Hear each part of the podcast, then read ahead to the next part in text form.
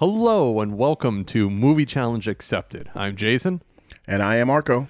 And we're back with what turned out to be an unexpected movie challenge, uh, monster movie challenge week. Uh, it's Monster Week here on Movie Challenge Accepted. Who knew? Yeah, who knew? Who knew that uh, we would both have uh, monsters on our screens uh, this weekend?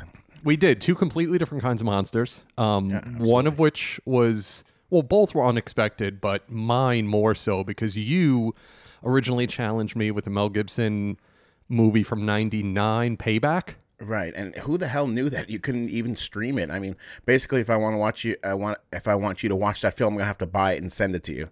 So yeah. We're gonna put that one on the back burner for now. And yeah, it'll, I decided it'll... to give you uh, a real monster movie, which is uh, Shin Godzilla from two thousand sixteen. You did give me a, a legitimate monster movie, although I think I gave you a legitimate monster movie too, oh, yeah. just in a different way.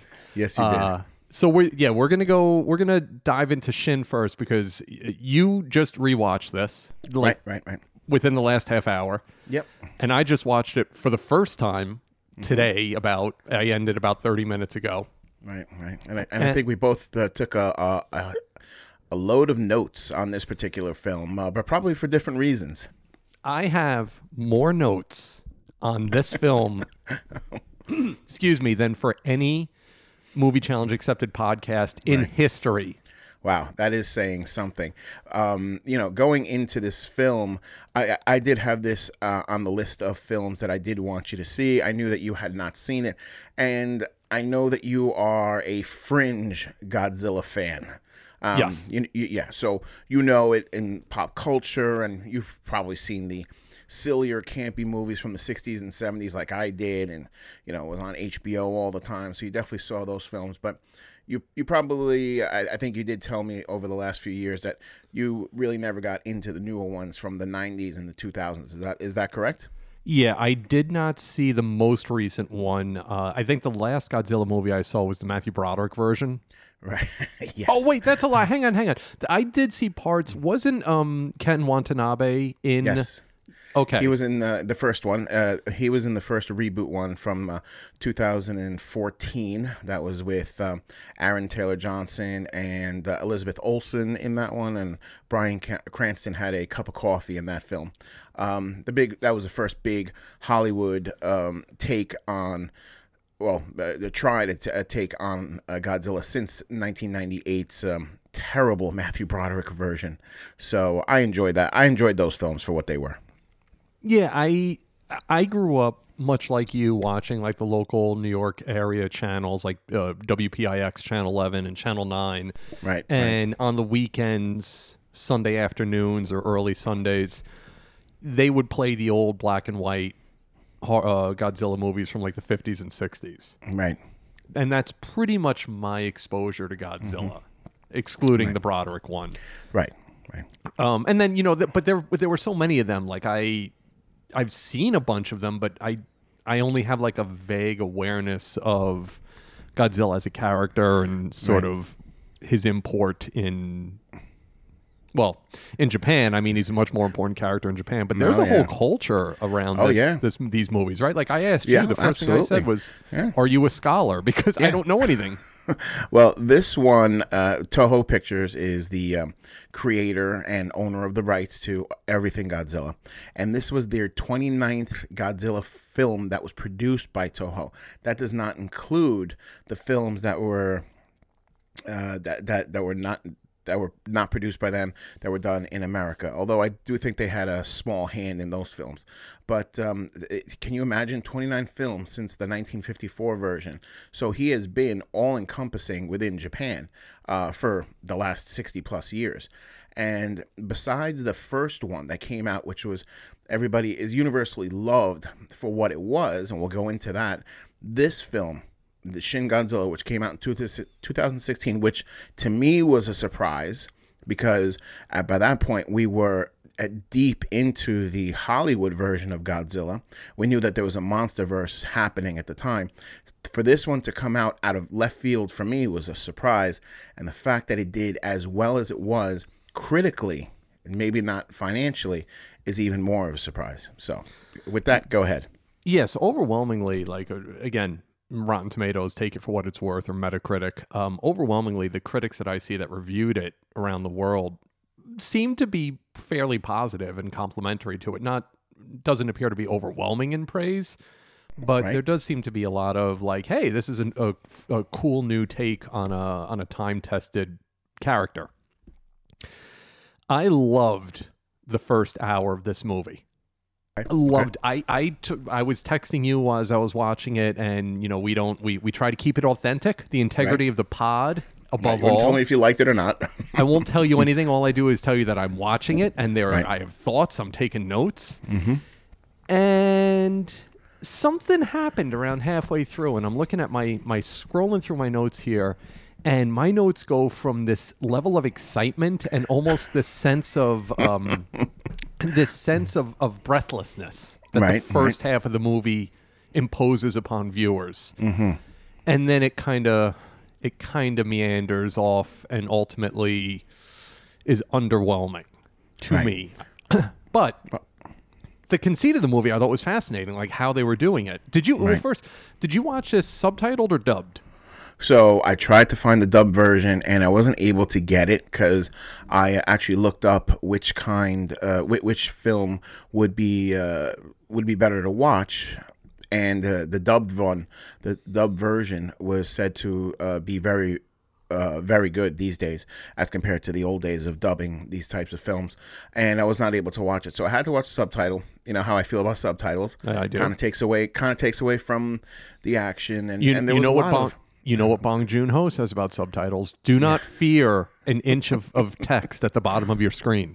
Well, you know what the problem is? There was so much talking done in this oh, film that my God, yeah, that it, that the subtitle version, like if the if the dubbing is going to be as good as the subtitles and they're saying exactly what they're meant to be saying, then you know dubbing all the way. But um, that being said, you know I did not I did not uh, have a bad time with this film. Yeah, I, I was. I had. I rented it from uh, iTunes, and I had the option. They give you the subtitled or the dubbed option. I oh, always so go subtitles. Oh. I, always subtitles. Always in everything. God. I I want. I, I like reading books, and if if you can put books on the screen with words, it's sort of a masochistic appeal to me that I, I can be reading and watching something at the same time. I, I you love are it. in it heaven, just, Nirvana. Oh, oh, it just it gets me going. oh boy, oh boy. You see what I have to deal with, people. um, but yeah, man, I didn't expect that. Like right, a I, I paused it at four minutes in, mm-hmm. and the movie was already out of the gate like a bullet train. Right, right. It. Starts so fast, and the right. cuts and the editing is so machine gun like. Mm-hmm. You spend almost no time. The, a there's n- almost no time where someone is not speaking. Right. That every it, it, and not only that, not only is, is someone always speaking. You're going from character to character to character to character, mm-hmm. and it, the movie is more about the governmental. And bureaucratic response yes. to Godzilla than it mm-hmm. is about Godzilla. Yes, and and um, that's one of the themes that I got from this film. I'd say that there are three uh, three themes altogether: uh, the uh, government response to a disaster, in this case, uh, Godzilla. Um, also, the older government versus the younger and more. Um, more up-to-date, I guess, uh, politicians uh, doing things a little bit differently. Uh, that's another theme. And then there's the overarching nuclear theme that is in every single Godzilla movie since the beginning of time. There's always that, that um, you know, what that destruction that nuclear power has wrought to not only Japan, but the threat of it to the rest of the world. That's the third theme that I got from this film. Yeah, I'd say uh, exact same things that I picked up because I did not. I've always been aware of sort of that Godzilla as a nuclear power uh, parable, like a warning uh, for mm-hmm. our age and, and for our generation and the generation before us. And obviously, I think that stems from the atomic bombs dropped on Hiroshima right. and Nagasaki, which are referenced in the movie. Yes. But I did not expect the movie to be about youthful disillusionment with government bureaucracy. Oh, yeah. I, and, and again, I don't have a ton of knowledge of Japanese culture. Right. Me neither. But my perception as an American is one of efficiency. Mm-hmm. I've always kind of been led to believe, I don't know if it's through, you know, cars and and machines that just work, and there's this sort of this sense of things that are made in Japan, and this goes back to when I was a kid. Oh, same with me. Yeah. yeah, there's a sense of like these things work, and my perception as an outsider who knows almost nothing is that the culture and the society works towards the whole. Like right. the, the whole is more important than the individual. It's the antithesis of America. Right. And I was shocked that this movie's essentially about disillusionment with that with the established institutions in Japan, and I was fascinated and I, by that. Uh, yeah, and I think that uh, you know, when you look th- throughout history, there's always there's always a revolution of sorts where the younger generation is now starting to become disillusioned and acting up towards the the established order. Um, this film shows that, and while you say that you may not know a lot about Japanese culture, I'm sure you remember the two thousand eleven earthquake and tsunami that they had there. Uh, it's the two thousand eleven Tohoku uh, earthquake and tsunami, which also led to the uh, Fukushima uh, nuclear disaster. The you nuclear, remember all that, yeah, right? Yeah, I do. So this film, coming five years after, is directly uh, referencing those disasters and how the entire um, uh, how the entire country of Japan felt that the government did not do enough to I don't I don't know how you help uh, you know to prevent something like that, obviously, but to help the people get through it. There was a, a lack of response, or a proper response, they feel, and this movie uh, really touches upon a lot of those tones. Yeah, and I, the movie essentially unfolds in the Japanese government, and right. it shows the constant reactions, which are always one step too late, of the the prime minister and his ministry and all his advisors, and the the constant um, up and down of information, information flowing up, and everyone's constantly looking for someone above them to approve what they're doing. No one wants to make a decision. Yes. Everything ultimately flows to the prime minister. And one of the more interesting and fascinating uh, aspects of the movie is the reluctance to deploy the military for, yes. for, for anything. And, and again, they reference not since World War Two, mm-hmm. and there's this... Uh, The, the prime minister almost has to have his uh, his his his arm bent backwards in order to finally activate the self-defense force. Yes, and and he, you know, he he uh, hesitated when there were just we saw um, a few people in the area. He wanted absolutely nothing to do with any kind of casualties caused by the Japanese military. He it, it was almost like he was. You know, he was afraid. He was afraid of what, whatever kind of uh, blowback he would get if something got somebody got hurt because of his decision to um, uh, deploy force. Yeah, it, it, it's it was kind of shocking that the whole movie ends up being an indictment of the ruling generation, the ruling class. And I'm aware that there's uh, there's been sort of economic stagnation in Japan, again, only vaguely, and I'm not an economic journalist. I'm no journalist. Neither of us are. We're no, just no, no, two guys with not. microphones. Yeah. Mm-hmm. But from what little I've taken in through news and through the zeitgeist, you know, there seems to be a sense of disillusionment with Japan as a nation. And that's right. that's exhibited a few times through the younger characters. Yes. Yes. And namely, there's a scene when one of the younger um, minister, the advisors, um, mm-hmm. Uh, Rando Yaguchi, who's essentially the main character. Yes. Uh, when he puts together a secondary task force to deal with, with Godzilla, his first speech is, there's no rank here. We're all equal. All we care about is getting the job done. Right. And then these younger people, essentially mostly younger, except for a, a biologist or two, mm-hmm. they essentially are the ones who uncover the ultimate uh, device that, that puts Godzilla down. Right. And what you're referring to also um, has points with when uh, that character, I'm sorry, I'm going to have to, you're going to have to tell me his name again. It's, uh, the main character. Uh, uh, Rando Yaguchi okay. is, the, is the credited character's name, played by Hiroki Hasegawa. Okay. So Rando, when he is speaking, like not a lot of people are listening to him. They actually dismiss the fact that he said that there are reports that this is a living organism. And then later on, he says something to the cabinet members And, you know, one side is him. He's younger. He's probably in his mid-thirties.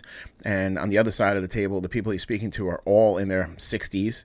And they're looking at each other when he's when he's talking. And they say, who are you addressing? Because they're looking yes. at each other and he has no, they have no idea. Like, he's saying, you need to do this. And they're looking like, well, we don't know who you're talking to, so we have no idea what you're what you're talking about, what we're supposed to do here. Um, and a, a lot of... It, it's almost... It, it, it's definitely a satire. It's almost a parody of government. And I thought one of the funnier lines, you know, even though it's, you know, it's tragedy happening out there, you know, it's a monster movie. So one of them was where there are people in the cabinet talking to the prime minister and they say, we haven't really determined what agency this all falls under. Yeah. You know, it's like, it's like, is it the health, it, it, at the health agency? Is it the army? Is it, you know, is it us? And, uh, you know, like you said, it wasn't until later on when the younger bureaucrats took over that they were the ones that said, you know, there's no rank here. We're all in this together. We don't care. Everybody has an idea. Bring it to the table. Yeah, and obviously that's an idea that the director and the writer uh, is interested in, and that was Hideaki Anno. Now, you and I know, I, I know nothing about anime. Okay. Like nothing. I've, I I remember watching Robotech as a kid, right. And that's about the extent. Um, Hideaki Anno is the director and creator of the Evangelion movies. Am I getting? I'm probably mispronouncing that. Um. Or, okay. I'm not. Oh, I'm not an anime wait, hang person. On. Are you at all? Not an anime scholar? I am not an anime scholar. I do oh. like a few anime, and we've uh, spoken about having anime as a challenge. See if that would work in the future. But what you were talking about, and it is Evangelion. Thank I you. have never seen them, and uh, you know, not not really on my list to see. Okay, so uh, th- this is a an, an anime director, and he's directing. I don't know how much of his other work, because I'm completely unfamiliar with his work, but I don't know how much of his other projects are live action versus anime. Um, but there's a moment in the movie when Godzilla sort of evolves, right. and really lays into Tokyo. When I think he utilizes anime as a as a means, it looked very much like a like a cartoon, like animation, and yes, I couldn't tell. I, I, I know, I know what you're talking about. Okay, and um, um, I, I don't think that the, I don't think that C G I in this film were particularly strong. Uh, oh, in, in, I... In in in when he re- reaches well, Godzilla has like five forms in this particular film. When he reaches his fourth fil- form, where he is, um, you know, upright and blasting everything, that's definitely not the best C G I that I've seen. I, I actually like the one where he's on all fours running through the through the streets as like a bipedal animal. That I thought that looked pretty cool. I I thought he looked like a Muppet when he has the great big eyes. Yes, I mean, he de- he definitely did look like a Muppet there. However, I you know, the whole, the way that he was coming on, on shore um, from from the uh, from the river, it was uh, very reminiscent of the videos that we were seeing during the two thousand eleven earthquake. If you remember the way that the, the boats and the cars were basically in the streets with the oh, water. Yeah, so I didn't that, think yeah. of that. That makes oh, a lot yeah. of sense. If, and honestly, if you still have it, you know, you can still rent it. You, you still have it rented. You could actually go from a YouTube video to show that, and you'll see that it's basically the same exact thing, except for the Godzilla Muppet that's in the middle of the uh, streets. You, you know, if you had told me, I don't think I would have made the connection between the title, the the tsunami, and the the nuclear power uh, disaster. Mm-hmm. Um, and mm-hmm. I the timing works. Yeah, it, it all makes sense. I it, I wouldn't have made that connection if you had mentioned it, but it totally makes sense. Yeah. But and, which which goes into your big point about how it is an indictment. The film is an indictment of of the. Uh, the way that government is, you know, being uh, being run and not run efficiently, and how people are becoming, um, you know, uh, it's tired of it. Basically, how the younger generation is not happy with the way that it's being run.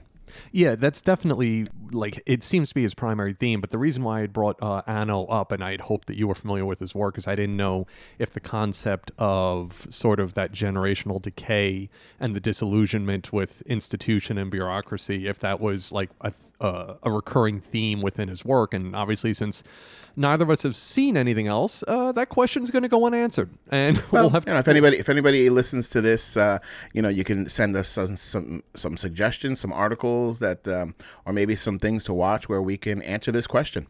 Yeah, that would actually be helpful because yeah. uh, neither of us are familiar enough with this director's work. Um, I was aware of this movie when it came out. I didn't see right. it. And again, if we didn't have this podcast, I probably wouldn't have seen it. And I, it, that again, to get back to the, the, the first half of the movie, I'm some of my notes, I, I felt, that I said, at the, there's a note that I have that says, this movie does not let up. I feel like I'm holding my breath. It is so propulsive in the opening fifty, fifty-five minutes yep. as the government tries to come to terms with Godzilla effectively slithering through Tokyo mm-hmm. because he's evolving and he looks like a Muppet. I don't care what you say. Um, but then mm. there's a turn because what yes. I was telling you and a friend of ours as I'm watching it, I'm like, oh my God, I have, I'm watching this and I have thoughts. And usually mm-hmm. that's a negative thing, but that, that didn't, that wasn't negative. I was, right. I, I was, I didn't think it was negative. I was all in on this right. movie. I yeah. thought it was incredible. Right. And then Godzilla freezes. Okay. So it, that would be the point that I would have imagined that you were going to um, say that the whole film definitely takes a tonal change. Um, for me, it was right around the right around the time that he burns the city in, yep. a, in a great in a great scene, by the way. Great scene. And he uh, destroys basically the entire government with a uh, you know, the helicopter scene where it, it, he he kills the prime minister and basically the whole cabinet, and that's when now the government falls to the younger bureaucrats. And um, you know, just an aside, the greatest scene that I've seen in a Godzilla film is when he's walking towards the camera and he's powering down. He's still got his purple about him, and you know, the flames behind him, and I thought that was fantastic. Yeah, I thought it was fantastic, and it's clear that the, the symbolism is pretty clear right. that Godzilla is a product of a previous generation's misdeeds, mm-hmm. and those misdeeds come back, literally come back to haunt them, and those misdeeds end up killing that generation. It beheads yes. the head of the government, mm-hmm. and that puts a younger generation into a position of power, because this movie, beyond being a monster movie, it's a political thriller. For a little bit, I thought it was going to be a spy movie when the American ambassador shows up, who, oddly enough, the American ambassador really can't speak English. Um, uh, nobody in in a, in a Godzilla film. Any English-speaking person in a Godzilla film cannot speak English correctly. I don't know what it is. It's well, almost like they're making fun of us. And, you know, and that might be the case, because it, uh, when, you know, I've tried to do some writing, and there's a whole sense of, like, trying to get, if you're writing about a particular group, there's this uh, movement now, and I think a, a proper one, of trying to get someone from a particular group to kind of give you input so that right. what you're writing is going to feel authentic, or at least um, not. A lot of times it's done not to offend, but also it's done to sort of get a, a sense of verisimilitude. And every American that shows up in this movie obviously feels like a caricature. And America, as a country, is kind of the bad guy in this. Yeah, they don't come off looking very, um, very helpful, um, almost like a, a bully, although it, it is said that there are uh, a bunch of other nations looking to um, do the same thing that the United States are uh, looking to do, which is basically the nuclear option, whatever it takes to put down Godzilla so that their own interests, or if not their own country, is uh, threatened. So I would imagine that I, we did hear that China is also looking at the whole um, situation, and uh, I think Korea was also uh, spoken. Um, I, I like the scene when uh, when Japan is reaching out to people in Sweden, where their the supercomputer is, which, by the way, second time I've ever seen that Sweden has some sort of internet supercomputer that's uh, everything runs through them. The other one being uh, Age of Ultron, so a little harken back to that one. Oh, and, really? Uh, no, yeah. And they said that um, you know, one said, well, we can't really, you know, open our doors to them because we, you know, this is this facility is all closed off, meaning that, you know, they don't want to be. do anything that is going to harm the computers. But uh, the one woman in Swedish said, um, no, no, no, let's let's have a heart and help them, you know, tell them whatever they need. And they were able to basically crack the code that uh, the young bur- bureaucrats and scientists were looking for. Yeah, and it, the Americans that do pop up in terms of, well, let me back up a little bit. My issue with the second half of this movie is the filmmakers decide to tell the audience exactly what they should think. Mm-hmm. The the dialogue and the the tonal shift become very ham-fisted. Right. And I, I like I copied at some point American scientists come into the task force room and they're trying to help out and they leave like after three minutes. Yeah. But one of the Americans leaves and his parting line is something something using our nuclear wisdom is the only yeah, hope for I, the salvation of mankind. I, I did notice that. And there's a lot of that kind of dialogue in the mm-hmm. second half. In the first half, mm-hmm. it felt real and it felt in the moment, and it was there was an energy to it, and people were trying to hide underneath the tunnel that was cracking. Yeah. And I'm like, wait, this is going to be like a found footage kind of Blair Witch movie. I didn't. It definitely expect felt that. like that in the first, especially with people taking selfies as they're running away. Yeah, it, probably I mean, something it, I would do. It it does it has a lot of commentary on where we are or where Japan is as a culture, which yeah, reflects absolutely. other first world nations to an extent. And then I felt like it really lost its way uh, as we get into the second half. There's mm-hmm. because America essentially wants to drop a nuke on Tokyo yeah. in order to destroy Godzilla, and and yeah. that harkens back again to Hiroshima and Nagasaki, mm-hmm. and it becomes, the film almost becomes semi-nationalistic. It becomes very pro-Japan. There's a lot of like, this country can rise up again. We've done it before. And it, which is like a Michael Bay kind of thing, because God true, knows. But I see where you're coming from. But it is a it is a Japanese film, so it's not it's not the U S making. You know, it's not Hollywood making this film. No, and I believe that most of these Godzilla films have a nationalistic bent to them. Really?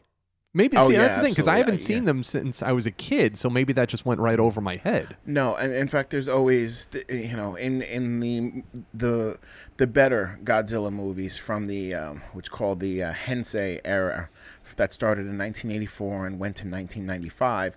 Um, those films were basically all um, had a had a shared continuity, and there was a lot of Uh, backstory with the, the nuclear bombs that were dropped on Nagasaki and Hiroshima, and how we can never use uh, the nuclear option again, especially in Japan. So th- that that sort of uh, rhetoric, it does show up quite often in these films. Oh, okay. So then this is consistent with what a Godzilla movie is.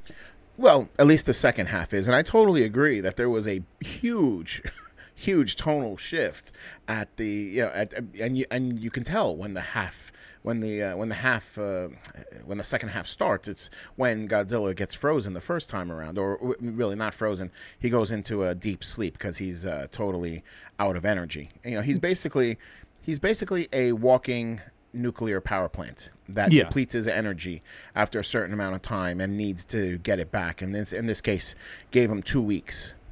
Yeah, so for it, it kind of shuts down, and, and that allows the movie to take a breath. And, and I don't think they could have kept up. I would have been shocked if they were able to keep up the pace of the first hour for for two hours. It, it might have almost been too much on the on the viewer, but on us, yeah, we would have been exhausted. yeah, I was. I, I'm I'm literally felt as if I couldn't breathe. I I had to pause to take notes. There's not enough time. I'm trying to read what's going on on the screen. Also, in the subtitled version, every location is subtitled as well, which I don't know if that was intentional for the movie. I don't know if that is how it was yeah. done. Especially in the beginning, uh, in the first half of the film, you saw that they would, you know, they would go from one room to another, and they would uh, basically tell you what room you were in. You know, you were in the, you were in the, uh, I don't know, the. Like like yeah. gov- governmental ministry waiting room, and then it said, you yeah, exactly. know, prime minister's chambers, and exactly and that's it's it. every before you got scene. to the big room, you know. Yeah. yeah, and every scene, and because the scenes change so quick, and there's, I don't think the camera, I don't think there's more than like thirty seconds before there's a camera cut, and it, it's just constant movement. And there was a lot of inventive camera work, a lot of the camera work that reminded me of Breaking Bad. I don't know if you really? ever watched Breaking Bad. Yeah, sure. But I don't remember. Okay. I, I wouldn't know how to um, apply that to this film. Breaking Bad did a lot of camera work where they would put a camera down in the bottom of like a barrel, and Walt and Jesse would pour yes, gotcha, gotcha. you know, stuff into yeah. the barrel. And, and and you had a lot of instances here where cameras were mounted on chairs as the chairs were being moved around, or they, you know, someone would hold up a laptop and the camera on the laptop is looking at the person reading the information. Yes, yes. When... When he said that uh, they figured it out for us, and you see all the little green dots on the, yes. on the on the screen. Yes, I saw that. Yeah, yeah, that, and I, I thought that was all really inventive and really interesting. And I'm like, oh, this is a new take. I'm I'm down with that. I can get down with that. But then there's the solution to the Godzilla problem, and I don't think these movies need to be like incredibly clever. Like, you don't have to have that sort of aha moment, that revelation of like Clarice Starling figuring out that she's actually in Buffalo Bill's house um, right. at the end of Silence of the Lambs. There's that revelatory moment, but the revelatory moment is this, is a sort of genetic map that is left behind by uh, a scientist named Maki, who was researching Godzilla. And right. the way they solve it is by folding the map into a form of origami, and it yes. is so hand wavy and so like, listen, the solution here isn't important. And really, the solution from a from a narrative point of view, from a storytelling point of view, is mm-hmm. not the thing. That this is all about symbolism. This whole movie is about symbolism yeah, and absolutely. allegory and metaphor. Right. But the but it totally, that moment kind of took me out. I was kind of fallen off on the movie at that point anyway. Right. But the fact that they're like, oh, we folded up like origami, and now the answer is clear. Right. Um, I hate to tell you, because I know that you've been pretty high on the M C U, but there was a scene exactly like that, minus the origami, in the second Iron Man film, which is universally thought of to be as the bottom three of uh, with, all the M C U, M C U Is that with films. Mickey Rourke? Yes, it is. Although, you know, that guy tried to do everything he possibly could. I mean, the story wasn't that great in that film, but there was a scene similar to this where Iron Man had to figure out a puzzle that his father left for him. Uh, uh, who's uh, who's his father? Isn't it John Slattery, or, you know, your friend yeah, from John, Mad Men? Yeah, yeah, John Slattery is the actor. Right, uh, right. Yeah. He he leaves him a puzzle, basically a, a map that uh, he. left the the clue in this map from nineteen seventy-four, and you really have to see it to believe it. But yeah, I've seen this before, so I, I felt the same way when I saw the origami uh, solution. Yeah, the the problem is is that if you want the the viewer to believe that the people they're watching are incredibly smart, and Tony Stark and the the scientists in Shin Godzilla, you you need to believe that they're incredibly smart to figure this out in order to avert the Americans from dropping a nuclear bomb on Tokyo. And if you want me to feel that way, your solution has to be equally smart. As good. I believe I, I agree one hundred percent. It definitely, and, you know, the solution actually itself is not bad. How they came to it is terrible. Yeah. And it just, it like, I get that it doesn't matter, and I get that I'm picking at nits here, but if you want me to really be on board and rooting for these people in this room that have had no sleep and they're wearing the same shirt and they're living on ramen, I can't then just look at them and say, look, we folded it into this thing, and now we know what substance we need to freeze Godzilla. Yeah, yeah. Um, what'd you think of the final uh, set piece when they actually take Godzilla down? Um. Well, I mean, again, I thought it was well done. I thought that it was inventive. I mean, they're trying to get this coagulant into his mouth, all right? And you got to figure out a way to do that while he's moving around and killing people left and right. So basically what they tried to do was um, get him to expend his power again so they have a fighting chance. And they felt that they did that. Um, I thought the one scene that I thought was a little bit wonky looking was the uh, train bombs. Mm, and that's um, exactly what I was thinking. How, how how the trains would hit him and then basically keep on climbing up his body and this explode. I mean, you know, I, I get it. That, uh, the the effects are not the main point of this film, um, but that was the one thing that I said eh, it doesn't look as good as it could have. But I find that fascinating because we've had so many discussions where, for you, the effects in a movie carry a lot of weight. right? Like it, it kind of brings you into the experience. It makes the experience uh, as real as possible. Yes, and but, but in this in this particular case, I, I thought that Godzilla itself looked fantastic. I love the design of this. He was it was terrifying. It looked like he he looked like he was in pain every time he moved. So I love the design, the effects, which is basically what we're talking about. The human the human effects on Godzilla did not work for me. Yeah, like all the artillery him. and the missiles yeah. and everything. Although, although this this is real artillery. We're not talking about the toy art tanks from the nineteen sixty movies, obviously, you know, where they're obviously little toys or stringed uh, stringed airplanes. You know, the, these are at least real, real dr- looking drones that worked. But when they were actually trying to affect the monster, it did not look like it was a smooth transition in C G I. Yeah, and, and but like you said, I mean, it doesn't. doesn't really matter as much. It is interesting. You just made me think this version of Godzilla visually was so different because he's not really the classic monster that you have in your head growing up. Mm-hmm. He's mm-hmm. kind of like getting to that point for most mm-hmm. of the movie. Right. And I didn't think of it until you just mentioned it about how he almost looks like he's in pain because he yeah. is evolving. And, and right.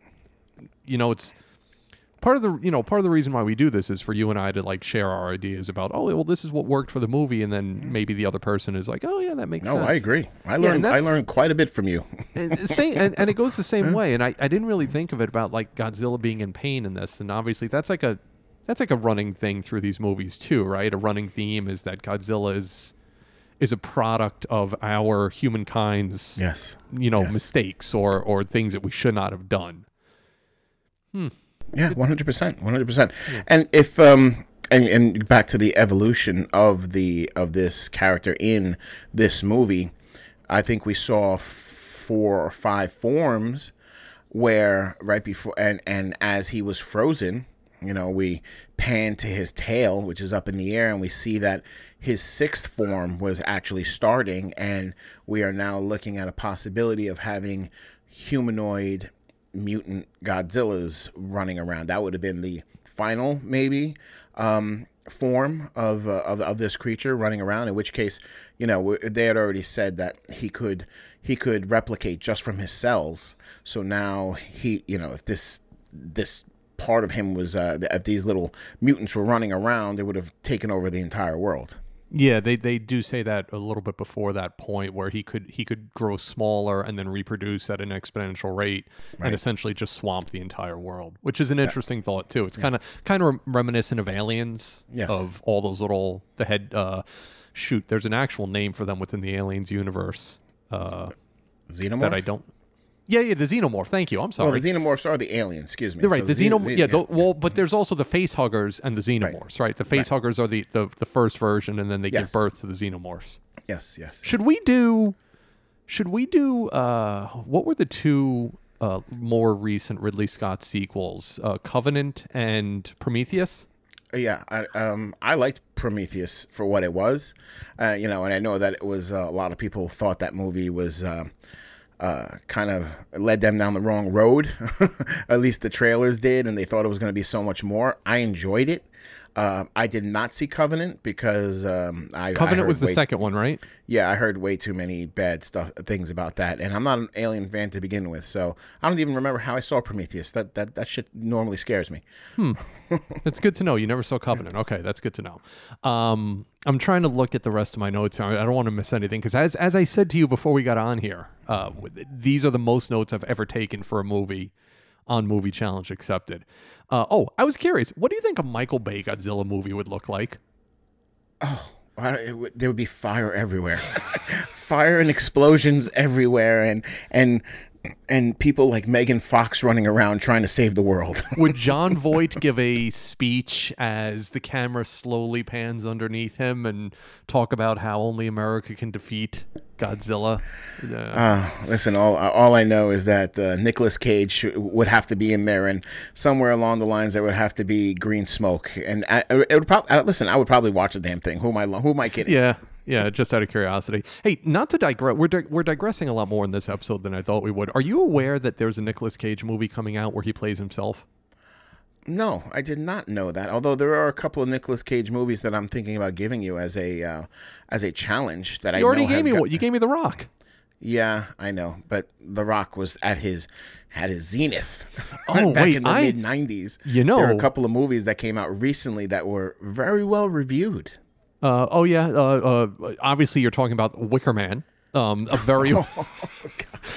No, but Pig and uh, yeah, he's Pig, he's had kind of a resurgence Pig recently. And Mandy. Yes. Mandy was the other one. And yes. I hear uh, Mandy is, you know, it's like an acid trip. So, you know, um, mm-hmm. not to now, now we're just letting the audience listen to our planning of the podcast. And I'm not yeah, sure if people much. are going to love this or hate this, uh-huh. but maybe we should do a Nicolas Cage episode because he's done a few movies that have spoken to me when he was younger. And okay. I have one mm-hmm. particularly in mind that I'm not going to share with you, okay. but it That's might be interesting yeah. to do a Nick Cage episode. Well, I think we should tell the audience that we are always looking to do different things that makes uh, makes them happy, what makes us happy when it comes to uh, to this podcast and watching films. And I think uh, we could tell them that uh, we have a surprise uh, podcast coming up uh, within the next week or so. Yeah, well, we have a couple of ideas that we're working on, but we haven't had a guest. It's been just you and me talking to each other. Right, right. And there's a friend of yours. And why don't yes. you uh, yeah. lay the groundwork for Sharif? So, yes, uh, Sharif McIntosh, an old friend of mine. Uh, I've known him since the early nineties. Uh, we we used to work together, uh, ironically enough, in a movie theater. He has his own YouTube channel, has done some screenwriting work, uh, has done some writing also. And um, I think he'd be a perfect person to come on and help us break down what is going to be your final foray into the M C U, uh, Avengers Endgame. So uh, we're going to invite him on at some point next week, and uh, we're going to record with him. He's going to give us a little bit of lowdown on what he thinks of uh, some of the past episodes that he's listened to, and we're going to go over Endgame and tell you how much you're going to love it. Yeah, I'm excited. Everything I know, I've never met him, but everything I've heard about Sharif is that he's yeah. a really intelligent, insightful guy, and yes. he's a huge fan of these movies for the most part, so... Mm-hmm. And, and will... he's been listening to all of our podcasts, and he gives uh, good uh, good insight and good reviews, so yeah. uh, definitely somebody worth having. That's awesome. So we're going to have him on uh, shortly. That'll be uh, that'll be coming up in the next couple weeks, depending on our our recording schedule. Yeah, yeah. So I guess just to, to kind of sum up on Shin, uh, such a promising movie. Like th- this, I was I was really prepared for this to be like possibly my favorite challenge you've ever given me. Wow! Wow! Yeah. Okay. Yeah, and then okay. and then the second half it kind of well, becomes ham-fisted. Well, how about this? And... How about this? It was for the first hour, and then it died down in the second. So yeah, I mean, yeah, I mean, unfortunately, it didn't, um, it didn't keep it up, and that's a problem we all have. But uh, what are you gonna do? What are you gonna do? Um, gonna... on the flip side, the other monster that yes. we watched yes. this week, I gave you the newest Jane Campion movie. The New mm-hmm. Zealand, the, the Kiwi, the New, Ze- New Zealander, yeah, Kiwi, yep, yeah, Kiwi. Uh, filmmaker who's been around for a long time, very well yeah. respected. Uh, her mo- her newest movie is out on Netflix. It's The Power of the Dog, mm-hmm. and I gave that to you because I watched it with my wife, and yeah. I said, "Arco's got to watch this movie." Uh, I can't, let me let me just ask you, what the hell did your wife think watching this film? So my wife, God bless her, mm-hmm. watches or at least. sits on Tries. the sofa next to me when I watch a lot of weird stuff, mm-hmm. and I will occasionally be like, "Oh man, what'd you think?" And she will respond in a manner that leads me to think she's on board, and she's like, mm-hmm. "Oh yeah, I'm into this. Oh, cool." And then when it's over, I'll turn to her and try to have a deep discussion. She's like, "Listen, I kind of blinked out when when those two guys stabbed each other in the neck, or yeah, if right, there's right, right. like an, if it's a Nicholas Winding Refn movie, or mm-hmm. if it's." a David Lynch movie and there's like no talking for a long time. Right. Um, Has been she, known to happen. She thought it was beautiful. Uh, she enjoyed it. I don't think she would watch it again. Mm-hmm. I'm curious what you thought. Okay. So, you know, as far as it being beautiful, yes, it was beautifully shot. I mean, you know, the cinematography is breathtaking in this film. It really is. Um, We are on a uh, little bit of a Benedict Cumberbatch kick the last few weeks, you know, with uh, how much we've spoken about him in the Avengers and Spider-Man films. So it's nice to see him in something different. Um, it's I, I forget that the man is English because I haven't seen him, you know, with anything other than an American accent for the last five years, um, having never watched the old Sherlock films. And hell, even his take on Khan during uh, in uh, uh, for the Star Trek film, he didn't have an English accent. So I enjoyed looking at this film. However, however, oh boy. this oh film, this film, okay, I'm not going to tell you I didn't like this film, okay? I will never watch this film again, um, and it was, I may have been cursing you as I'm watching it because I had to stop a few times. Uh, I did it uh, a few days ago, watched the whole thing. I think that the, the day that you gave it to me, I watched it, and it made me so uncomfortable in so many spots. I don't like being uncomfortable. I'm not a person that, um, I won't run away from confrontation, but watching things that are, I don't know, uncomfortable on the screen makes me squirm, and I hate that feeling. And I'm not saying something disgusting. I'm saying the way that people are talking to each other or talking down to or talking about, And and a lot of that came from Cumberbatch, who played an absolute asshole in this film. I mean, from the minute that he got on there, from his first words, you could tell that he was just going to be a bad, bad human being. It, it was very uncomfortable to watch him just progress as a character. He is, his Phil Burbank in this is one of the most disturbing villains oh, God. I think I can remember on screen in a really long time. And he does a great job. He great sells job. it really well. Sells it really well because, boy, do you hate him. So, I mean, you know, as an actor and as people that enjoy good actors, you can't say a bad thing about this performance. But, boy, does it stick with you. You said it was a gut punch.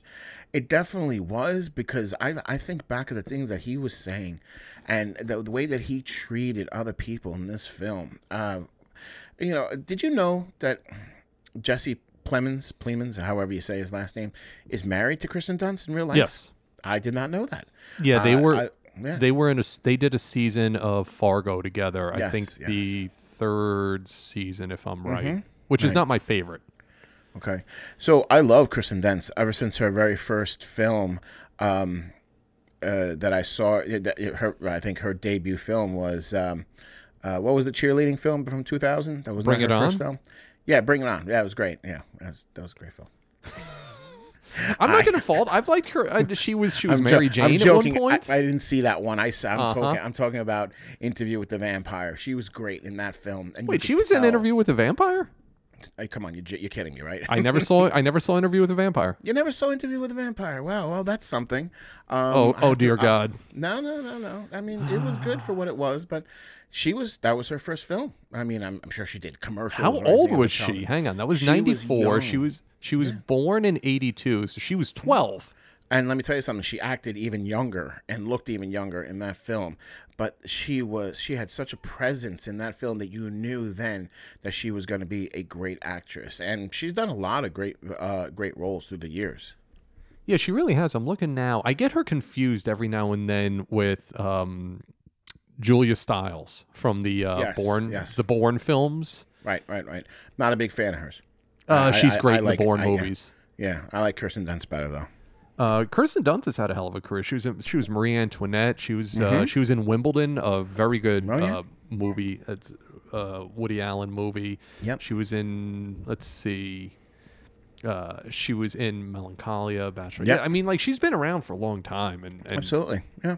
Uh, she also played a good part in um, oh God, the Kevin Costner film um, with uh, when they're trying to put people in space. And um, she she plays. Is um, it's on Disney. I'm sorry, I can't remember the exact film right now. But she, I, but she had a pretty prominent role in that particular film, and I thought she was very good in that. Huh? Yeah, I have no clue what that movie is, and I'm a yeah, huge Kevin Costner yeah, fan. And yeah, I'm gonna have to movie. I'm gonna have to look at it now. So yeah, it's okay. I'll get back to you. But yeah, um, Power of the Dog is takes place in nineteen twenty-five in Montana, uh, right. New Zealand. Uh, mm-hmm. For the filming, New Zealand steps in for Montana because yes. Campion shoots most of her stuff in New Zealand, which is, a, by all accounts, a beautiful country. Yes, yes. And Phil Burbank plays a rancher. Jesse mm-hmm. Plemons plays his brother. Mm-hmm. And uh, Plemons marries Kirsten Dunst, who right, has right. a son from a previous marriage, uh, yes. played incredibly by Cody Smith-McPhee. Yes, yes. And Cody Smith-McPhee is sexually ambiguous, possibly. Um, yeah. He's he's not in nineteen twenty-five Montana. He doesn't he doesn't blend with the acceptable. He doesn't fit in very well. He doesn't fit in very well. No.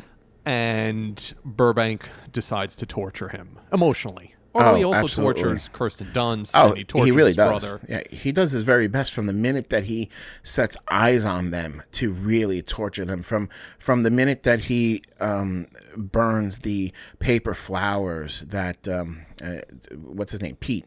Pete puts together um, for people at his mother's uh, little restaurant stop to. You know, just basically calling her a money-digging whore yeah. when he finds out that his brother has married her. And he wants nothing to do with them, but he will do anything he possibly can to make them miserable. Because yeah. he's miserable himself. Because he is miserable, because he's repressed, really? and yes, the, yes. the sort of the world that he is in does not allow him to be uh, who he wants to what be. He, who he wants to be, which, yeah. I mean, this is the opposite kind of movie as some of the other ones we've watched, and to an extent Godzilla. Shin Godzilla tells the audience, this is what this is, this is how you should feel about it. Right. And I'm okay with the movie saying this is what this is clearly. I don't mm-hmm. it's not my preferred style, but right. I do have a problem when a movie says this is how you should feel about it. And mm-hmm. I think there's a lot of pop culture and low art being made right now uh, concerning the notion of toxic masculinity. Mm-hmm. And in a lesser filmmaker, in a lesser filmmaker and screenwriter's hands, mm-hmm. it can become very ham-fisted and very direct and very on the nose. Yeah. And I don't think Campion ever tells you how you should feel about Phil no. Burbank. No, I, I think that, it, to your point, it would have actually come off as insulting if she had uh, directed it in that way, shown us in that way that you're talking about. The fact that Phil Burbank, to me, was a repressed homosexual man, or at the very least had had leanings or yearnings in that way, because you saw that later on in the, in the film, I think that it was done very well. And I did not catch on to that until later on, but then it all made sense.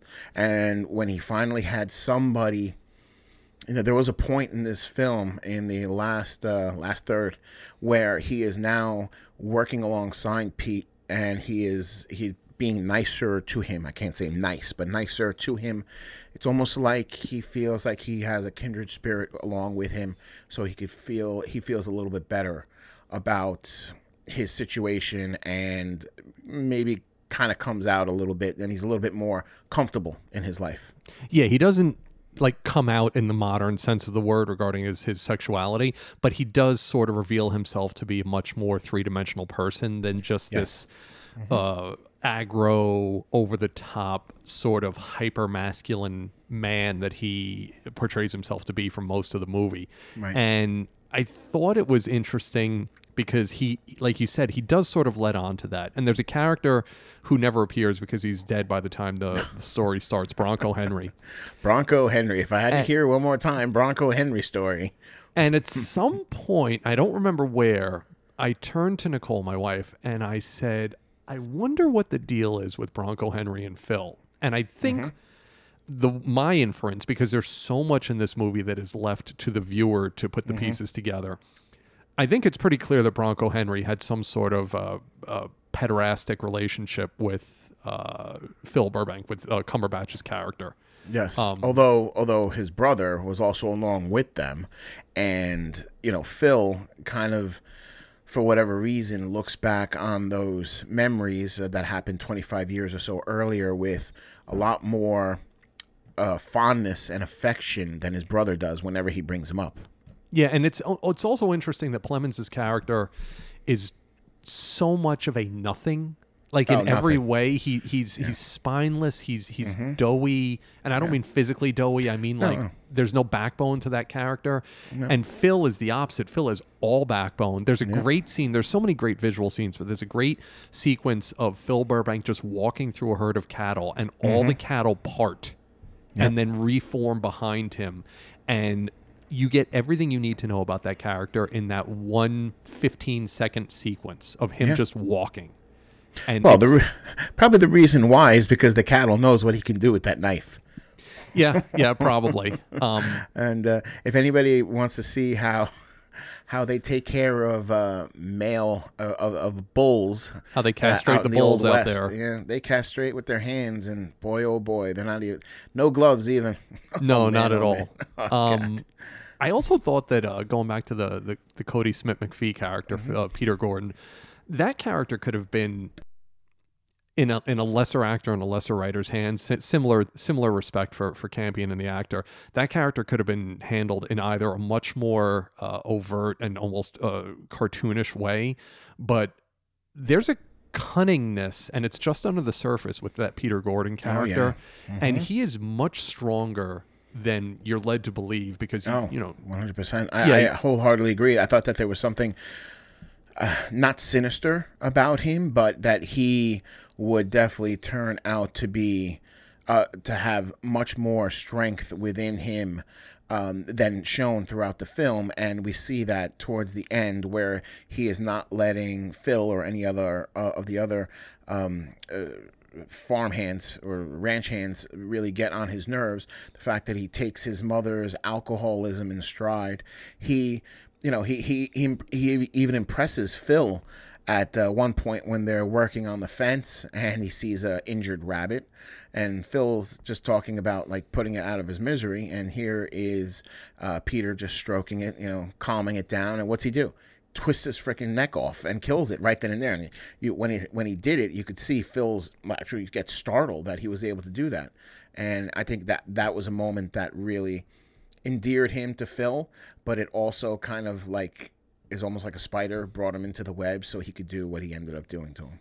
Yeah, it, you realize in that moment when when uh, Peter Gordon kills the rabbit that this character is much more than what he seems to be, and he's something he's a force to be reckoned with. Exactly. And his his dedication to his mother, because uh, Rose Gordon, her previous husband, had killed himself, and she sort of descends into alcoholism. She's in a loveless marriage uh, with with uh, the Jesse Plemons character. And I was very curious, because you and I have, have talked often on this pod and, and off the pod about how we prefer information in our movies and our T V shows to be kind of given to us differently. I want to connect yeah. dots. You're okay if a, you know, if a character says mm-hmm. exactly what's on their mind. Right. You and, and this sounds like a condescending question. It's not meant mm-hmm. to be. Okay, go ahead. Did you pick up the ending the first time through? Did you get everything that was going on? Um, are we talking about how he skinned the anthrax-infected animal and gave it to uh, Phil to use yeah. on his? Yes. No, I, I, I got that. So I did too, but now, okay, thank you, because I went online and I started reading some reviews, and I'm on, uh, there's a social uh, film network called Letterboxd that I, mm-hmm. I'm on. If you want to if you want to look for me, just look uh, Jason Allison. You can follow me on there. We post all the all the films that we're doing on the podcast on Letterboxd. It's a lot of fun. And a lot of people who I respect on that podcast, on that, I'm sorry, on that platform, didn't think that highly of this movie because they were confused about the ending. Really? Yeah, which kind of, and, and I mean, not, again, this, I'm going to sound like an asshole, but mm. you got it right straight off the bat. I got yeah, it. But, but I got it because... You know, for I've I've learned about anthrax and bio bio weapons like that in the past, and knew that in when it came to the hides of infected animals, that water would uh, reactivate the anthrax spores, and you know we saw that happening. So I knew that that you know yeah, Peter was cutting it with his. Um, with his uh, gloves on. Yeah. And we know that Phil never had gloves on anything, so he didn't care. He had a wound. So I knew that this was uh, Peter's way of, you know, for all intents and purposes, killing Phil. Yeah. And, and, and it just shows how strong a character he really is, and you really can't judge a book by its cover.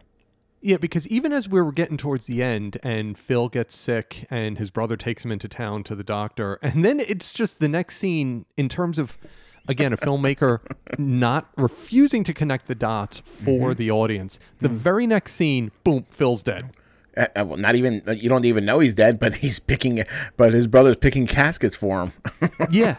And, yeah. And, and and you realize, because the last, I think the last shot of the movie is Peter Gordon sliding the rope that he made underneath his bed yes. from the animal hides. Yep, yep. Uh-huh. And when that hit me, and I put two and two, because it, it, it's, I'm not going to say it was a Kaiser Soze moment, because... Mm-hmm.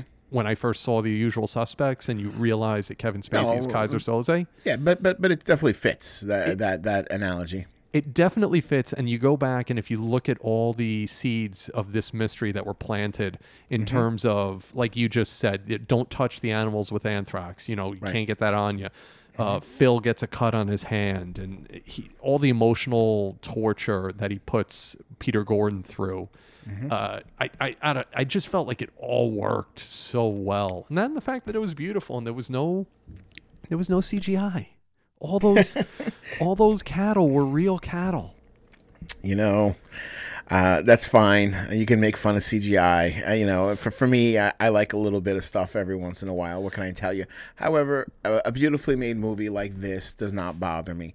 What bothers me is the amount of, of. Um, scenes that made me uncomfortable.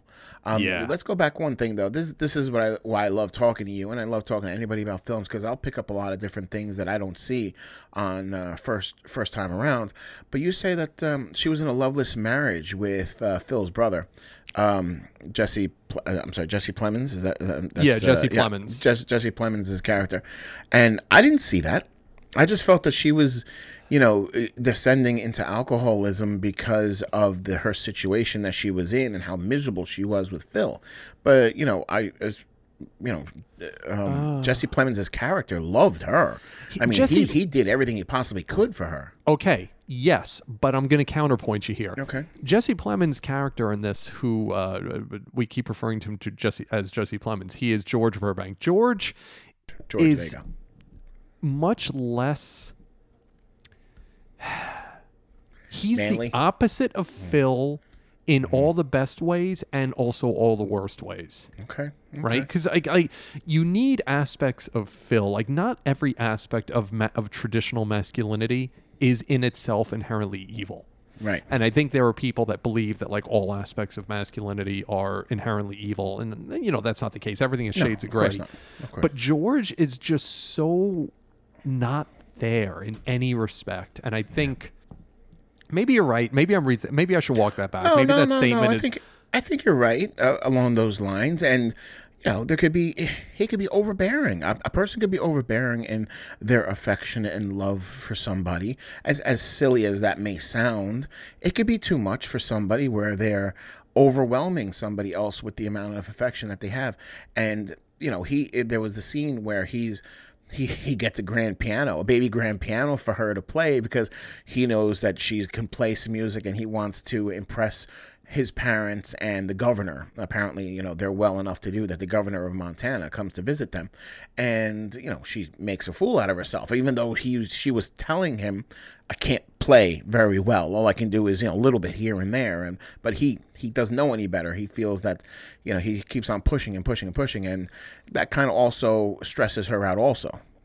Well, yeah. And then there's the scene before what you're talking about. And Keith Carradine shows up for a cup of yeah. coffee as the governor yes. character. Mm-hmm. But there's a scene when she's practicing and you can tell she can't play to the level that George needs her or wants her to play, and she's right. desperate to get out of it. Yeah. And Phil just lingers up on the second floor landing mm-hmm. with the banjo, and he's able to right. play the song she's trying to play right. by ear, and he yeah. plays it perfectly. And he can, he can also whistle it very well. He can also whistle it, and it's just so eerie, and not eerie, it's just so terrifying to it have really Cumberbatch yeah. up there with the banjo. And you can tell, you can just see Kirsten Dunst just breaking under that pressure. Mm-hmm. Yeah, and she she played this role amazingly. You yeah. saw her going from, you know, a widowed mother, uh, young, widowed young mother, you know, middle age. I, I don't think she was middle aged, but uh, you know, to a broken down alcoholic woman who you know, can't get out of bed most days. I mean, that's yeah. what that's how she played it. And she played it fantastically. It really was amazing. And I would not, I know that this particular movie has gotten a lot of Oscar buzz, uh, mostly for uh, Cumberbatch and maybe for Campion as director. I wouldn't be surprised if you saw something for Dunst too. Yeah, so would I. Uh, I, I. I think she's. I think she was great in this. I think. Ev- I think everyone on the screen, Cody Smith-McPhee and Plemons, and just it was one of those movies that it's very hard to look away. It was very hard to look away from Shin Godzilla in the first mm-hmm. hour because it was right. so propulsive, and in this, it's almost the movie kind of envelops you. And it right. draws you into this world. And then at the very end, it slips a dagger between your ribs. Yeah. And then you're like, holy shit, what, what just happened? Yeah. What just happened? Yeah, uh, it was, uh, well, you know, going back to the, um, to the, to the awards possibility with this, I mean, I'm not sure if you knew this, but, and I don't know what kind of stock you put in the Japanese um, Academy for, um, uh, for movies, but Shin Godzilla won Picture of the Year and Director of the Year. And we're talking about a Godzilla film, you know. And, and while it, while in the West, it, you know, never gonna, never gonna knock your socks off out here in that particular uh, that genre in in Japan, you know. Even though it makes money there, they really kind of laugh at it. Also, it's kind of, you know, they're winking a, no- a nod to Godzilla because of what it's done for them. But to win Picture of the Year and Director of the Year, it was actually a very big accomplishment. I mean, I wouldn't fault it. It's a really well-done movie. It's an interesting take. According to IMDb, it made seventy-eight million dollars worldwide. Right, so, which I guess is not a, not a lot of not a lot of money either. But I mean, they, they had a very limited see, release here in America. No, no, it's interesting you say that. Okay, and this is going to lead into we're we're going to pump up. Uh, we're we're doing a special episode soon, and, and I'll feed into that. So seventy-eight million dollars to you is not a lot of money. The gross, according to IMDb, in, in the U S and Canada was one point nine million dollars. So most mm-hmm. of that money came from presumably Japan. Right. But it's it's interesting to me now that you look at a movie that made seventy-eight million dollars. I don't know what the budget was. It's not listed. And you say fifty million dollars? fifteen. fifteen. Okay. One, so yeah. this, this is a huge return on investment then. But you don't think it was a lot of money, do you? Because you've been conditioned by Kevin Feige and the Marvel machine to believe that if, unless a movie makes one point one nine bajillion dollars in its opening four minutes of release, that right. the movie's a failure. No, I don't think it's a failure, okay? However, I do know that the fifteen million dollars budget is not really including the advertisement, and most of the time it really doesn't. Um, you'll see that a budget is going to be the production costs of making the film, and then, you know, the advertisement's going to be a, a separate extra. So do they spend another five or ten million dollars on it? Fine. It still makes a great return on investment, I agree. But for a film that may, that got such huge accolades, you would imagine that seventy-eight million would have been one hundred fifty million, a couple of hundred million. Uh, that that would be to be uh, that would mean to me that it was um, even taken a little bit more seriously, even in Japan, than it was. Okay, so this conversation that we're having right now, this is the start of a conversation that we've been having privately for years. Uh-huh. And mm-hmm. so far, we've done twelve of these episodes, right. and they've all focused on movies, yeah. individual films. Right. You and I are going to put together an episode coming up soon about the future of movies, yep. capital M movies, in terms of where we're going, because obviously Power of the Dog was released on a streamer, was released yeah. to Netflix. Yep. And a lot more movies are, are, are popping up on Amazon and Netflix and, and the streamers direct and H B O Max, the whole day and date deal. Neither of us are scholars or journalists or affiliated with the industry in any way. No. Nope. But we're going to have a discussion coming up soon about where we think movies are going, whether or not it's good or bad, and we're going to test out a different kind of episode coming up pretty soon. So can't wait. Can't yeah, wait. That's going to be. Yeah, I'm I'm looking forward to just just two guys with no knowledge throwing uh, opinions back and forth. oh, which... we're not that bad. We have a lot of knowledge, and you know what? We're paying for it, so uh, I, I you know our opinions have to matter at some point. That's right. Listen to Arco. Our opinions matter. We have microphones, god damn it. Hey, people are listening, and we appreciate that, by the way. And uh, so, you know, m- maybe maybe they don't agree with our opinions, but they have opinions themselves, whether they agree with us or not. Uh, they see that um, what we're doing is uh, it, it's needed, Jason. Somebody needs to say these things. We we are out here saving Hollywood from itself. That's what we're doing. I don't know but, about that, but okay. But yeah, and guess what? People can have opinions and they can differ, and that's okay. It's not Absolutely. the end of the world, people. Absolutely. We, uh, Arco and I are, are welcome disagreement. Yeah, kind please of. send them in. Whatever you whatever you got, we're happy for suggestions. So I, I know some people have been sending in some, some things to us, uh, Jason, which I actually have to go over with you about what films we should watch in the near future. So we're always taking suggestions. And um, anybody have any opinions on anything they're they're hearing uh, on the podcast? Well, please let us know. We're here yeah. to uh, make you happy and while uh, and making it better in the long run. That should be the subtitle of this podcast. Movie Challenge Accepted, colon, here to make you happy. Uh, I think that'll probably wrap it up on Shin Godzilla and The Power of the Dog, yeah. our impromptu movie monster week. Yeah. uh, next week, we are, are we doing... Hmm, we didn't discuss this ahead of time. Are we doing proper challenges next week, or do we anticipate next week maybe being the Endgame standalone? Or should um, we issue I- challenges now? I, I thought we would do both, to be quite honest with you. So okay. uh, if you have, if you have a challenge for me, you know, if you know, a good chance you'll get two podcasts uh, uh, next week, folks, because uh, we do plan on meeting with uh, Sharif at some point next week. So if it's not uh, next week, the week after, you'll definitely have two. Um, but I have one. I'm ready to go. So well, you let me know if you have something. Um, why don't you give me yours first? I've got a couple okay. that I'm looking at here. Okay, so we are going to go someplace that you have never gone before. Um, uh, actually, now that now that I say it, there are two here. Did you say that you have never seen the movie King of New York? Oddly enough, I mm-hmm. have not. Wow, have you? But you've heard of it, right? Oh my God, Christopher Walken, New York oh, City, yeah. uh, crime epic. Yeah, oh, I yeah. can't believe I've never, I've never seen it. Uh, okay, but you know who else is in this film? Uh, not offhand, I don't.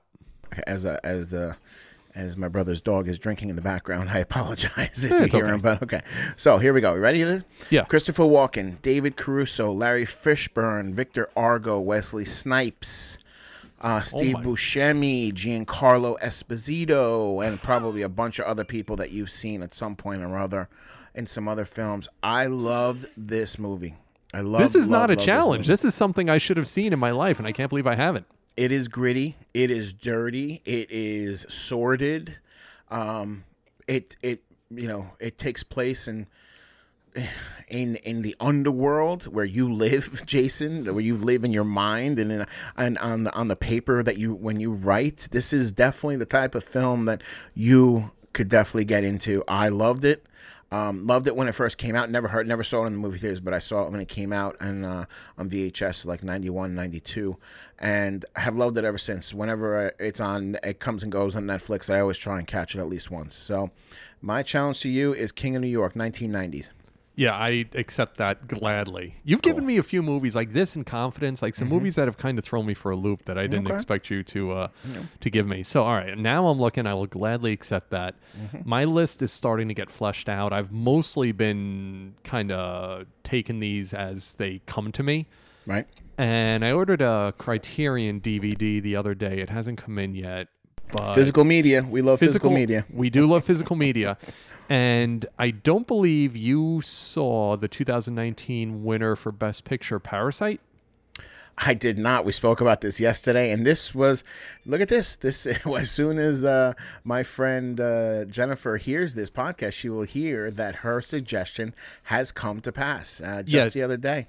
So her, this is great. Yeah. You sh- you mentioned her to me, and I said, "Oh yeah," because that movie is beloved by me and by a lot of other people.